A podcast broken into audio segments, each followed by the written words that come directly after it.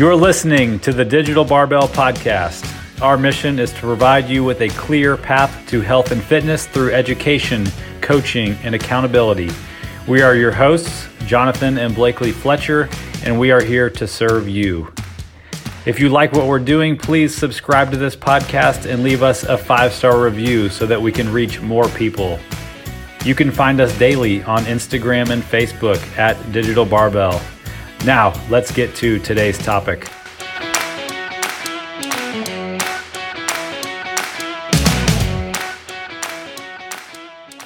All right, guys, welcome to episode number 198 of the Digital Barbell Podcast. Thanks as always for being here. Hope you had a fantastic Christmas and that you are fired up to finish out the rest of 2022 and go into 2023 ready to crush your goals. Welcome to all of our new clients that are starting today.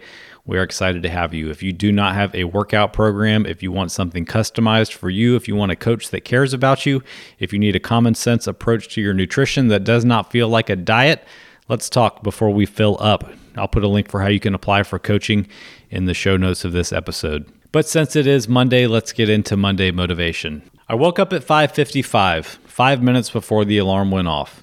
I washed my face, and even more importantly, I started the coffee. It was going to be a long day.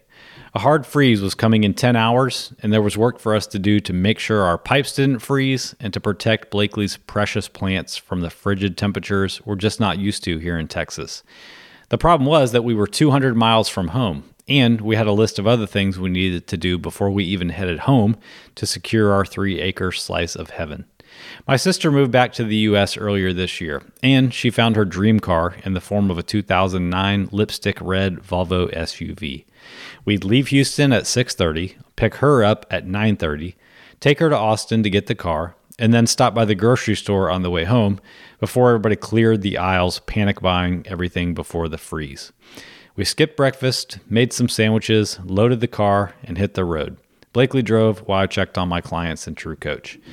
The Volvo pickup was a success, and the groceries were securely home by 1 o'clock. We scarfed down a snack and got to work on the pre freeze protocol. Hoses disconnected, pipes wrapped, and a bright light in the well house to keep all of the equipment from freezing. By the time we had turned the back porch into a blanket covered greenhouse, it was almost 4 o'clock, and the temperature was dropping fast. By any measure, it was a productive, busy day, but we hadn't worked out yet as planned. The temptation was strong. You know the one. The one to say, I've done enough today. I'm tired. I'll just skip it and start fresh tomorrow. What? You thought we don't have those same thoughts too? I opened True Coach to see what my coach had programmed for me.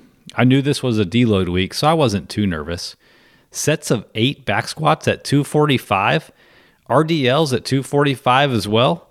Worst of all, Bulgarian split squats?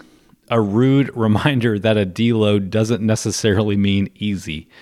By this time, we're 10 hours into our day of driving and doing manual labor. The last thing I want to do is voluntarily plop almost 250 pounds of cold iron on my tired back and stand it up 30 times. But here's the deal, friend. This is what I want you to know without a doubt.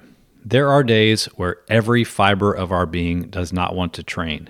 There are days when we are not motivated to make the healthy choices that we know are right. It's part of the human condition, friend, and no one is immune. But feeling motivated to do all of the things is not the filter by which we make decisions. It can't be. If it is for you, it's holding you back. It's keeping you from being consistent enough to get the results that you want. Anyone, and I mean anyone, who has gone through any kind of notable transformation with their body, with their health, with their finances, with their relationships, they face the same resistance of not wanting to, every step along the way. Accept it. Now let it go and commit to not letting your feelings of low motivation be the gatekeeper that's blocking you from becoming the person that you say you want to be. Stop looking for more motivation. Stop dwelling on the fact that you wish you had more of it. Stop looking at people who are getting results and assuming that they have more motivation than you they have it easier than you, or they just always feel like working out and skipping the cookies. They don't. Whatever you want better health, more energy, more confidence, strength, to look better naked. I don't really care what it is. It will never be a reality to you if you aren't willing to do something when you feel like doing nothing. Excuses don't get results. They foster a weak mindset that is incapable of doing hard things. You're better than that, and you are capable of change. Be like the rest of us who don't always feel like lifting the weight, but do it anyway. Have a great day, friend. Oh, and P.S. Those split squats were every bit as bad as I thought they would be, but I'm glad I did them.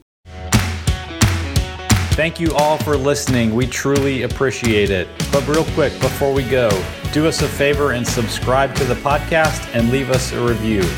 Be sure and follow us on Instagram and Facebook at Digital Barbell for all of the latest and greatest free content.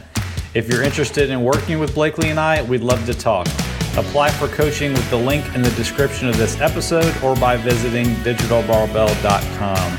We'd love to talk about helping you reach your goals with a training and nutrition program built just for you. Thanks again and have a great day.